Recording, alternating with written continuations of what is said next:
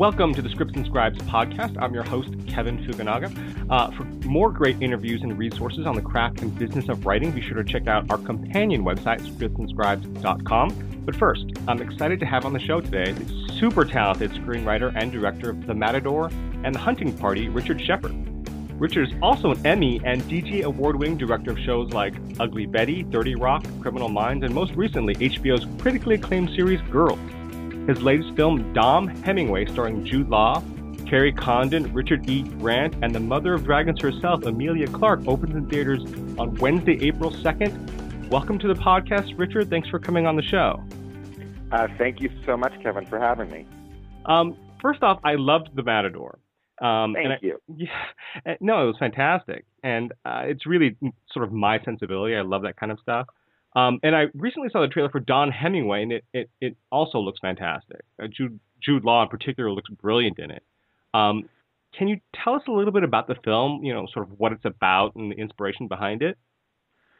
Well, I mean, I certainly think that if you like The Matador, then you will like Dom Hemingway. I mean, they are they are both sort of similar black comedies that have, you know, hopefully characters that uh, you care about, but are also kind of outrageous and funny and um Jude has sort of never played a part like this before. I mean, I think people sort of think of him more as sort of like a good-looking mm-hmm. leading man and and in in the case of Dom, you know, we went out of our I mean, Dom is a a criminal who comes out of jail after 12 years and and attempting to put his life together basically shoots himself in the foot at every every turn and Jude sort of took this character and he was like, "Listen, I want to gain weight." I want to show my receding hairline.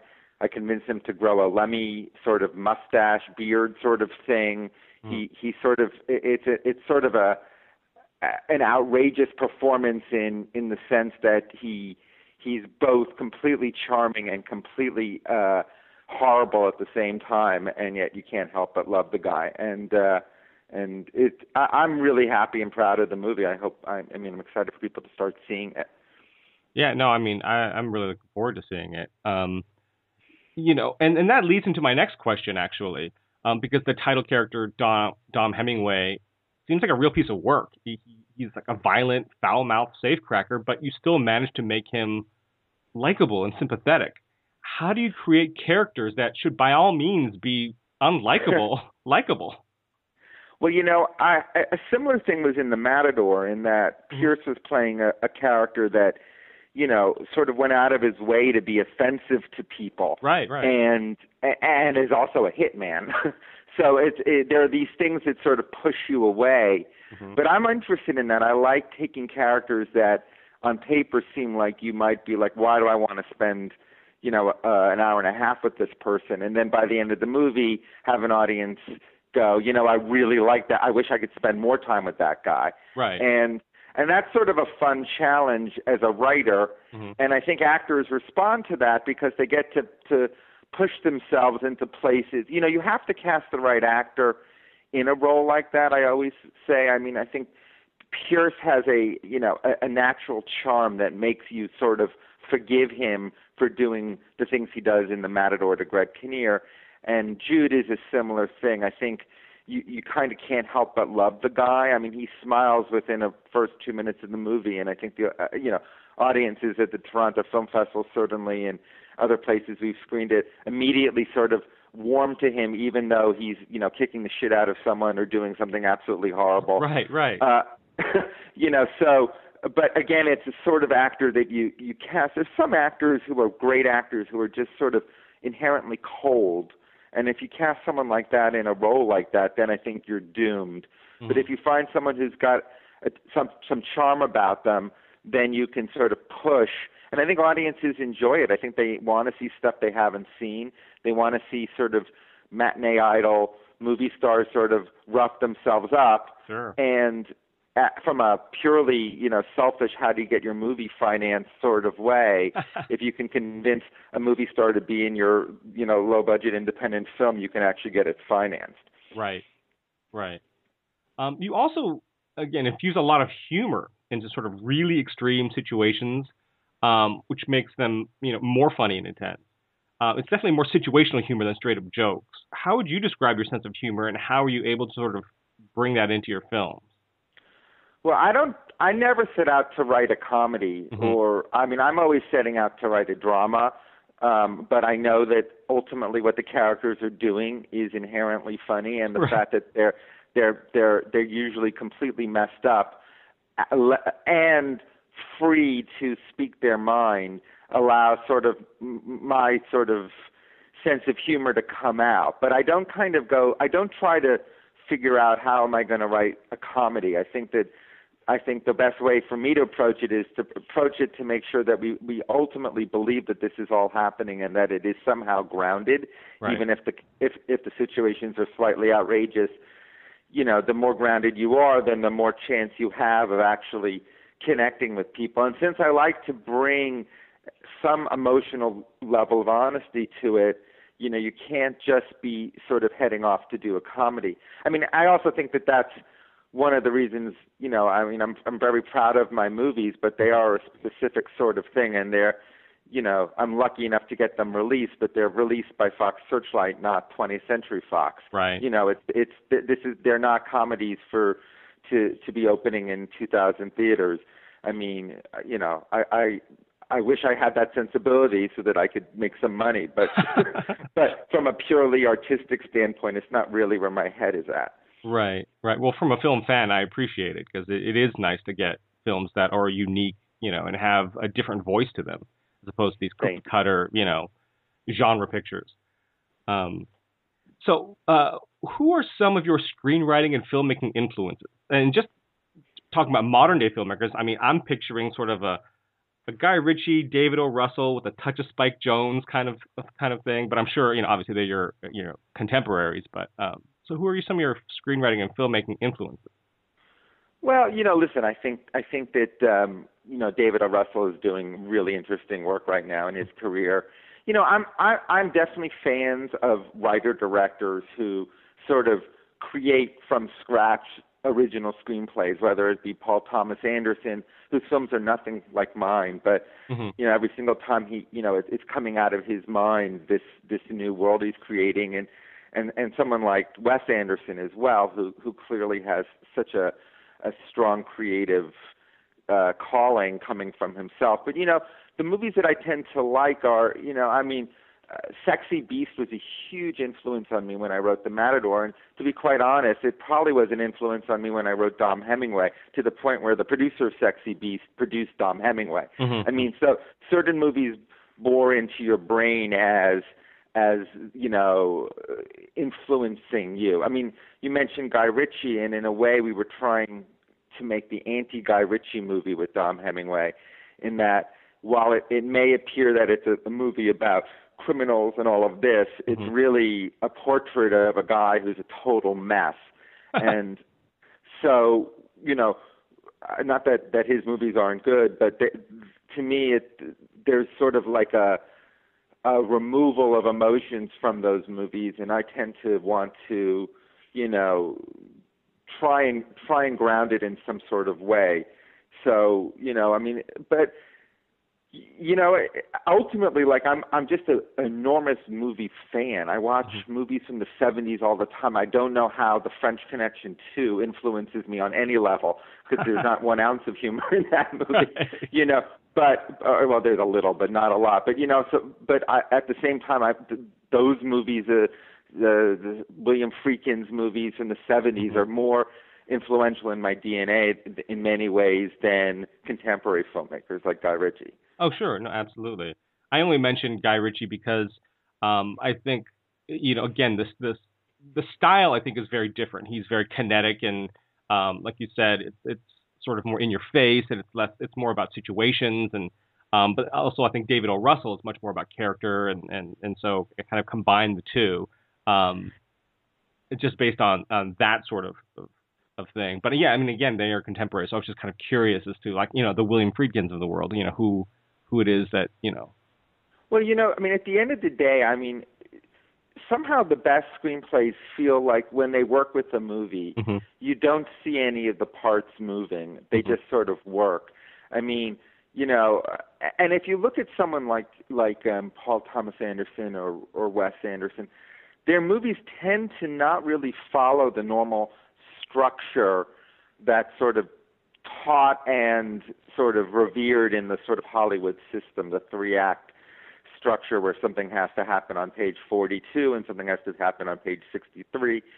And I, I sort of follow the rule that that that there are no rules, and I tend to write without an outline, and I tend wow. to write without even knowing what's going to happen. And uh, I started doing that with the Matador, and it sort of jump started, you know, the way that I wrote in a way that I suddenly w- felt much freer to follow my characters wherever they wanted to go, and that can get you into trouble if you, as a screenwriter, don't know the rules, or also you know, if you if you know, you can get very stuck certainly.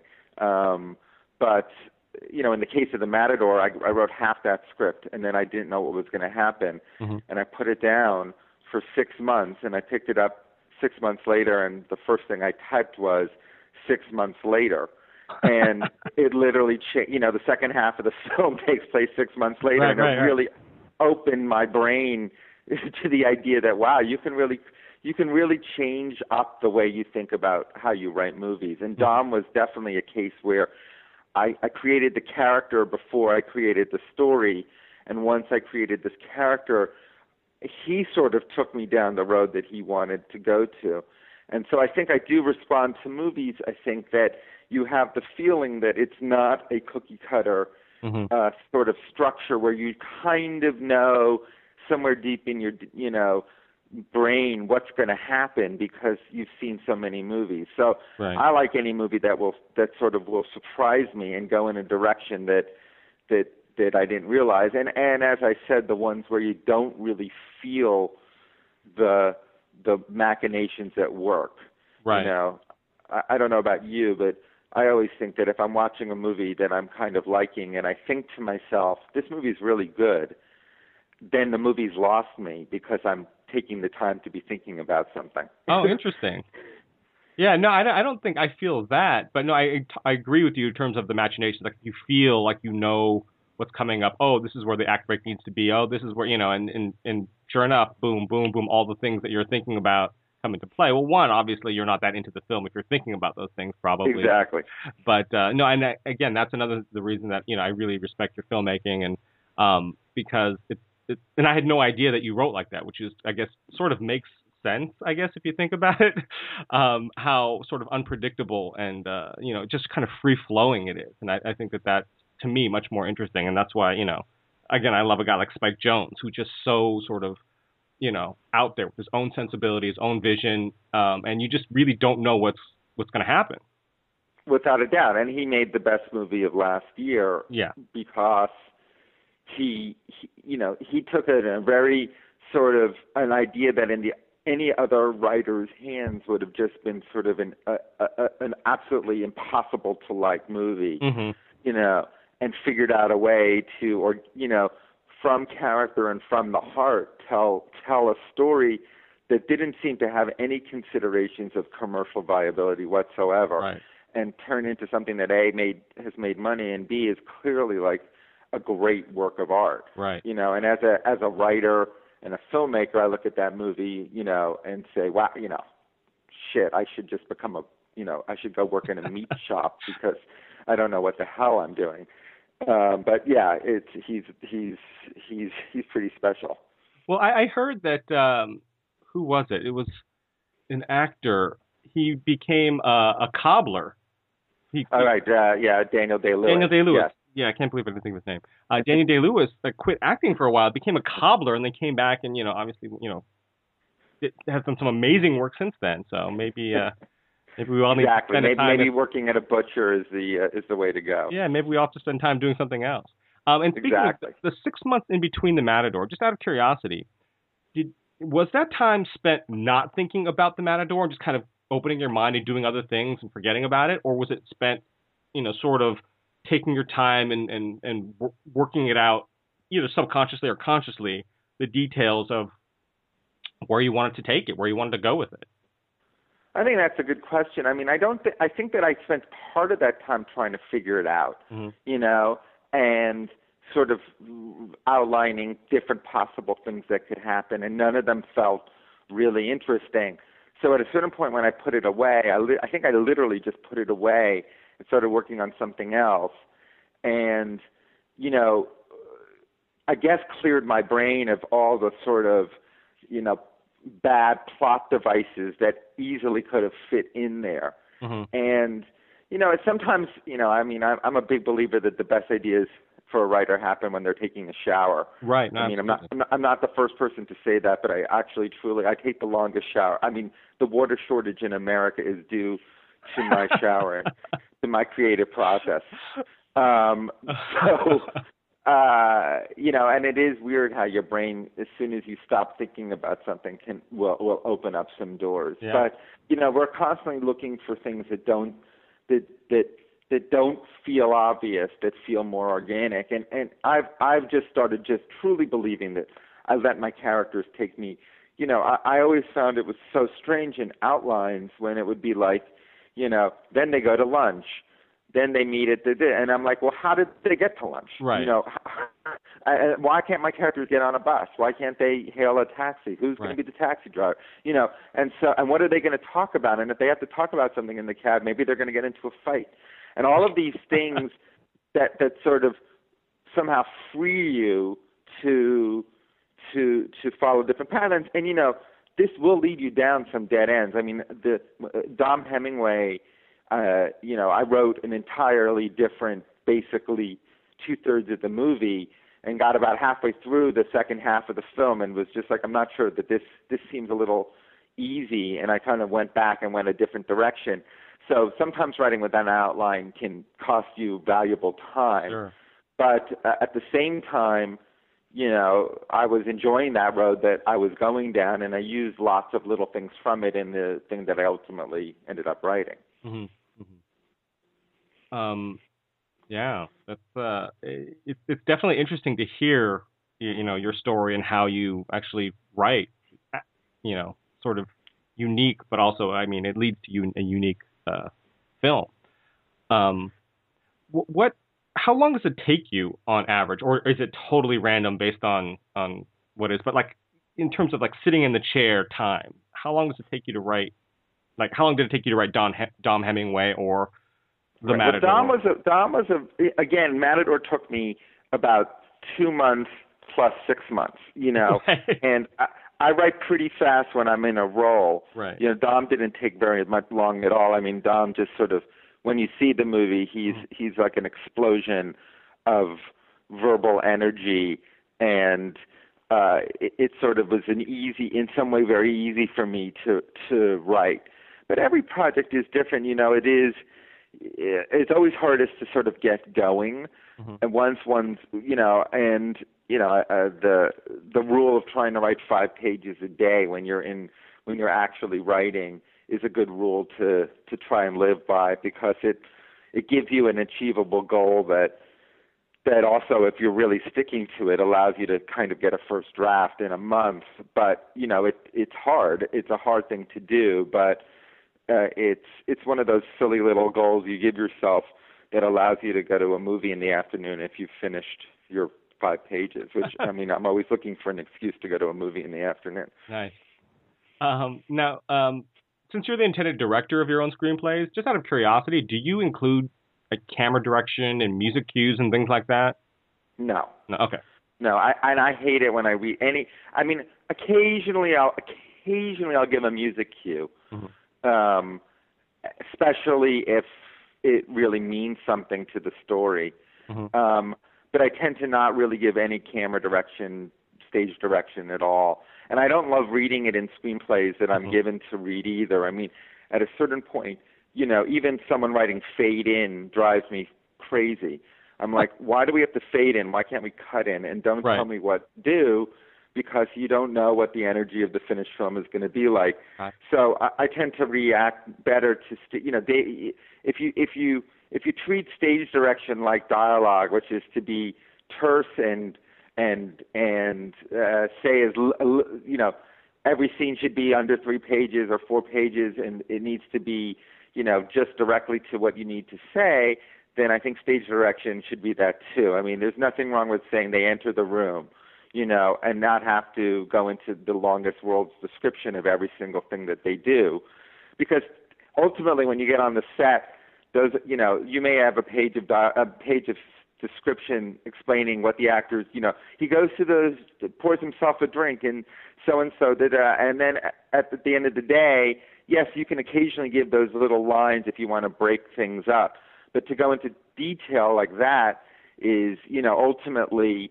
Um, uh, the actors may not want to do it. The director may not want to do it. Mm-hmm. So I ultimately I, I want to just get to the core of what the movie's about when I when I'm writing. So I don't spend an enormous amount of time on detailed stage directions. Now, some people do. Mm-hmm. You know, I mean, that's the beauty of any art form. I mean, some people completely, and it's great. You know, a really great writer can write really great stage direction. My goal always is, as a screenwriter, is to write a script that you want to continue to turn the pages. And I feel like if you can keep getting people to turn the pages, then eventually they're going to finish the script. And if they've actually finished the script, then you have a much better chance of getting your movie made or cast or financed because they've actually finished the script. So right. I'm I'm always like, what's the what's the way that I can most kind of keep the momentum going? Right, right. Um, now, April's turning out to be a really big month for you. In addition to Dom Hemingway, you're executive producing and directing the pilot for uh, WGN America's first scripted original program, Salem, um, which premieres on uh, Sunday, April 20th, if I'm not mistaken. That is the day they picked. Um, excellent. Um, uh, what sort of angle did you take with Salem? I know it's based on the 17th century Massachusetts town and, and witch trials and all that, but what is the series about? It is it is basically set in Salem during the witch trials, and the conceit is that there really were witches in Salem, mm-hmm. and they're setting up their enemies to be accused of being witches. So it's kind of got a sort of a Shakespearean uh, subtext to it, and it's really it's really fun. It's unlike anything I've ever done before. It was written by this guy Brannon Braga, who wrote on all the Star Trek TV shows, and and Adam Simon is the other writer, and, and they've just created this very interesting world of uh, dark horror show with like complex characters, and it it was a real blast to you know we ended up building Salem in Shreveport, Louisiana. The you know a humongous set, probably the biggest set I, you know I've ever worked on, certainly, and the biggest set I may ever work on. It's a gigantic set, and you know it's very period accurate. And we shot a lot of the pilot with just firelight. You know wow. the new cameras you can really do you can really shoot in low light, and we just it, it was it was a blast. I think people are going to dig it.